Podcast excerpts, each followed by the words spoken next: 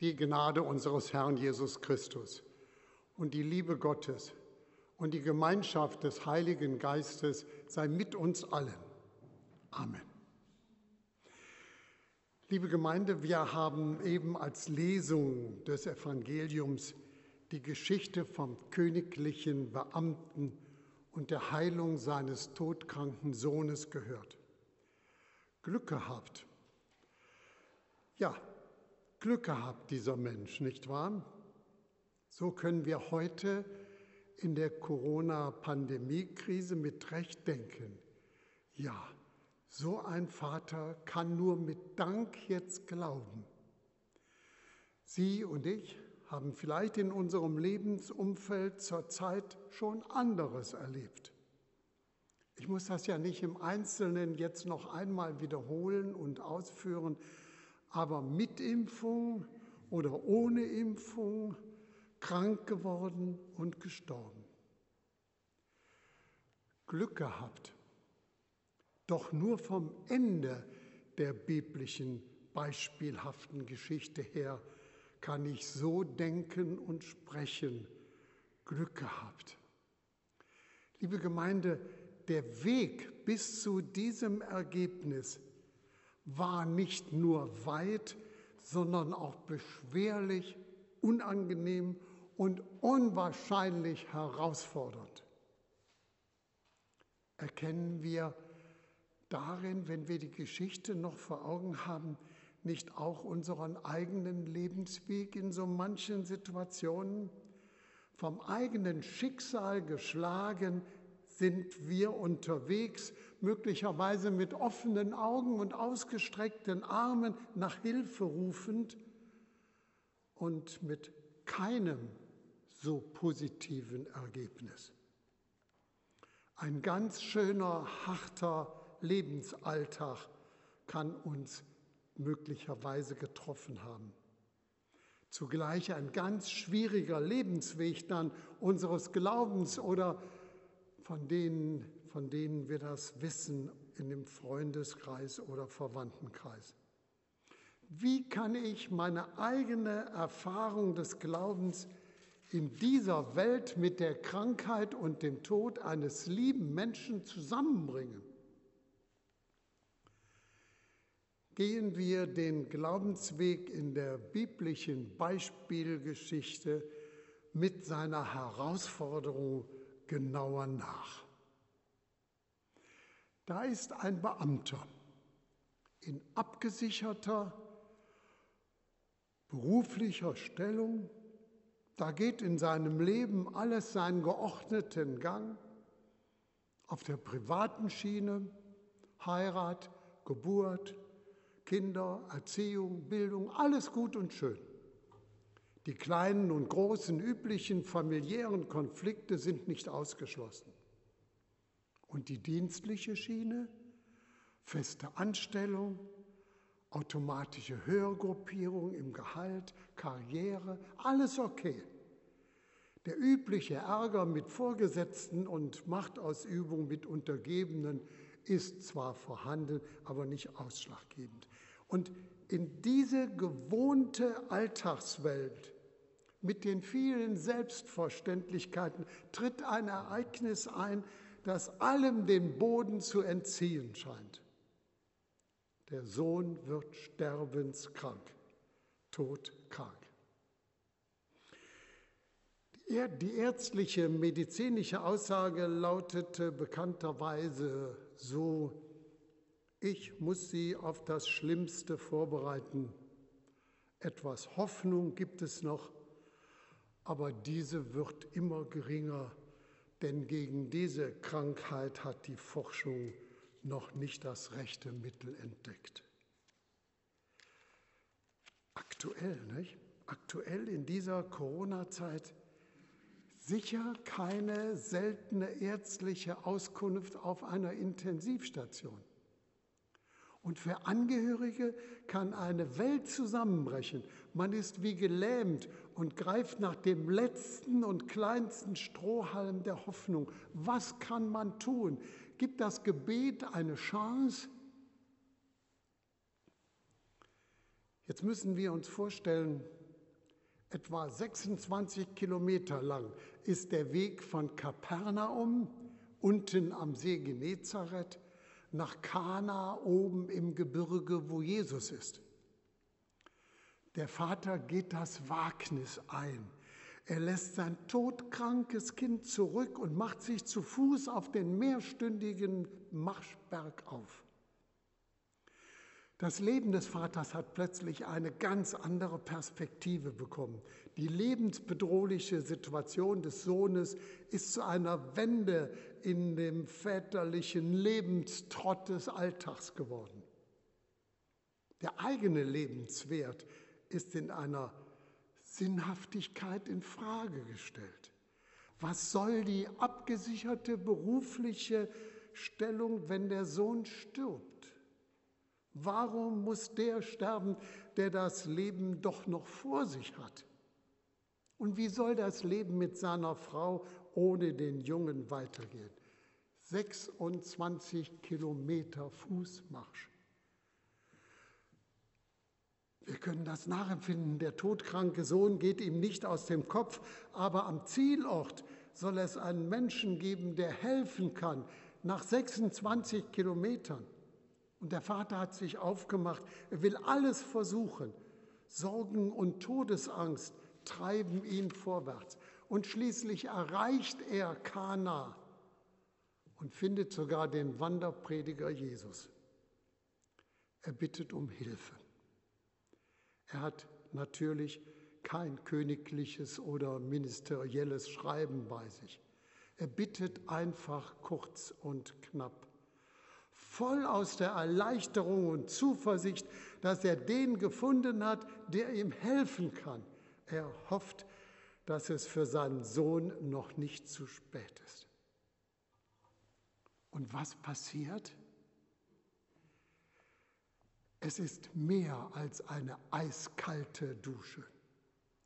Die klare Abweisung durch Jesus scheint das Blut in den Adern zum Stillstand zu bringen. Wenn ihr nicht Zeichen und Wunder seht, so glaubt ihr nicht. Die gerade ein Spalt weit geöffnete Tür der Hoffnung wird jäh zugeschlagen. Jesus stößt den Vater vor dem Kopf, ohne jede Empathie. So wie es Ärger eigentlich gar nicht erlebt werden kann. Das Bild von Jesus als dem Helfer in Not zerbricht im Nu. Liebe Gemeinde, stellen Sie sich mal vor, solches wäre Ihnen passiert. Wie hätten Sie reagiert? Bei allem Verständnis dafür, dass Jesus kein Mirakelglaubender oder Mirakelseitigender Mensch sein will. Ich hätte doch gedacht, dass Jesus ein bisschen sensibler gegenüber der Not und Verzweiflung des Vaters gewesen wäre. Jesus weist jeden spektakulären Sensationsglauben durch Wundertaten weit von sich. Aber hätte er nicht etwas seelsorgerlicher, ja, ein bisschen empathischer antworten können? Hatte Jesus kein Gespür dafür, was in so einem Menschen vor sich geht, der einen weiten Marsch wegen des Lebens seines Sohnes unternimmt, voller Hoffnung und Zuversicht? Liebe Gemeinde, so verblüffend für mich die abweisende Haltung Jesu ist, ebenso einzigartig scheint mir die Haltung des Vaters. Jedenfalls nach dieser biblischen Beispielerzählung. Der Vater steht doch da mit leeren Händen, hilflos, mittellos, am Ende seiner Möglichkeiten. Und nun lässt er sich voll und ganz hineinfallen mit seiner Angst, seinen Sehnsüchten, seiner letzten Hoffnung in die Hände und Arme dieses Jesus trotz allem. Es bleibt keine Zeit zum tiefen Durchatmen oder Nachsinnen. Er wiederholt einfach gegen allen Augenschein seine Bitte, Herr, komm herab, ehe mein Kind stirbt. Zweifelndes Hoffen, hoffendes Zweifeln. Ein sachlich klingender Hilfeschrei, der doch unter die Haut geht, im wahrsten Sinne des Wortes. Ein bodenloses Zutrauen des Vaters zu diesem Herrn. Und nochmals eine Abweisung durch Jesus. Unglaublich. Er will nicht mitkommen. Er will kein handauflegender Wundertäter sein. Er passt nicht in diese Wundertäter-Klischee-Vorstellungen. Stattdessen nimmt er den Vater in die eigene Verantwortung. Geh hin, dein Sohn lebt. Eine völlig unbewiesene Behauptung, eine sagenhafte Zumutung. Allein 26 Kilometer Rückweg bergab nach Kapernaum, ohne auch nur eine Spur der Gewissheit in der Hand zu haben. Nur dieses eine Wort Jesu, das Wort allein soll zählen. Bewundernswert der Vater. Er glaubt dem Wort, das Jesus zu ihm sagte und ging hin. Ich bin überzeugt, dass er klopfenden und zweifelnden Herzens den Rückweg angetreten hat, bis er endlich die Botschaft vom Leben seines Sohnes erhalten hat. Ich denke, dass der Erzähler dieses Beispiels hier eine Prüfung des Glaubens durch Jesus weitergibt. Der Vater muss hingehen, um das Leben von sich und seiner Familie, von den gottlosen Wunderbindungen an diese Welt zu heilen und das weitere Leben auf Vertrauen aufzubauen. Den Sinn des Lebens muss er sich schenken lassen gegen die Todesrealität des Umfeldes. Dein Sohn lebt. Das ist doch die gleiche Botschaft, diese frohe Botschaft, die zuerst den Frauen am Ostermorgen entgegengebracht wurde. Siehe, der Herr lebt. Das ist unser christlicher Glaube. Wir leben von der Hoffnung des Lebens, des Lebens in der Nähe Gottes über den Tod hinaus. Und das ist die Zumutung bis heute, gegen den Tod an das Leben glauben. Und nur in diesem Sinne kann ich wiederholen, Glück gehabt. Wenn wir es wagen, uns auf das Wort hin wieder auf den Weg zu machen. Wir lassen uns nicht im Bannkreis des Todes festnageln und lahmlegen. Angst und Verzweiflung sind besiegt. Liebe Gemeinde, lasst uns wenigstens in Gedanken beweglich bleiben und uns auf eine veränderte Lebensperspektive einlassen.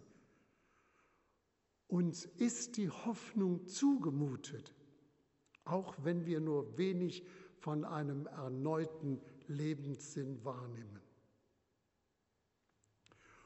Und schließlich endet das Beispiel des Lebens im Vertrauen mit dem Hinweis, und er glaubte mit seinem ganzen Haus. Ja, christlicher Glaube ist keine persönliche Privatangelegenheit. Das Wort Gottes kann nicht bei mir, bei Ihnen einzeln in einem Schatzkästchen eingeschlossen werden. Nein, das Wort Gottes setzt in Bewegung und nimmt andere mit auf den Weg, das ganze Haus. Wir sind gemeinsam unterwegs, bergauf und bergab. Voll Vertrauen, wenn auch klopfenden Herzens und mit Zweifeln. Glück gehabt, das gilt uns dann allen. Wir sind Geliebte dieses Gottes, dem es um unser Leben geht. Nichts kann uns trennen von seiner Liebe, die in Jesus Christus sichtbar geworden ist. Tatsächlich nichts. Amen. Und der Friede Gottes, welcher höher ist als all unsere Vernunft, bewahre unsere Herzen und Sinne in Christus Jesus, unserem Herrn. Amen.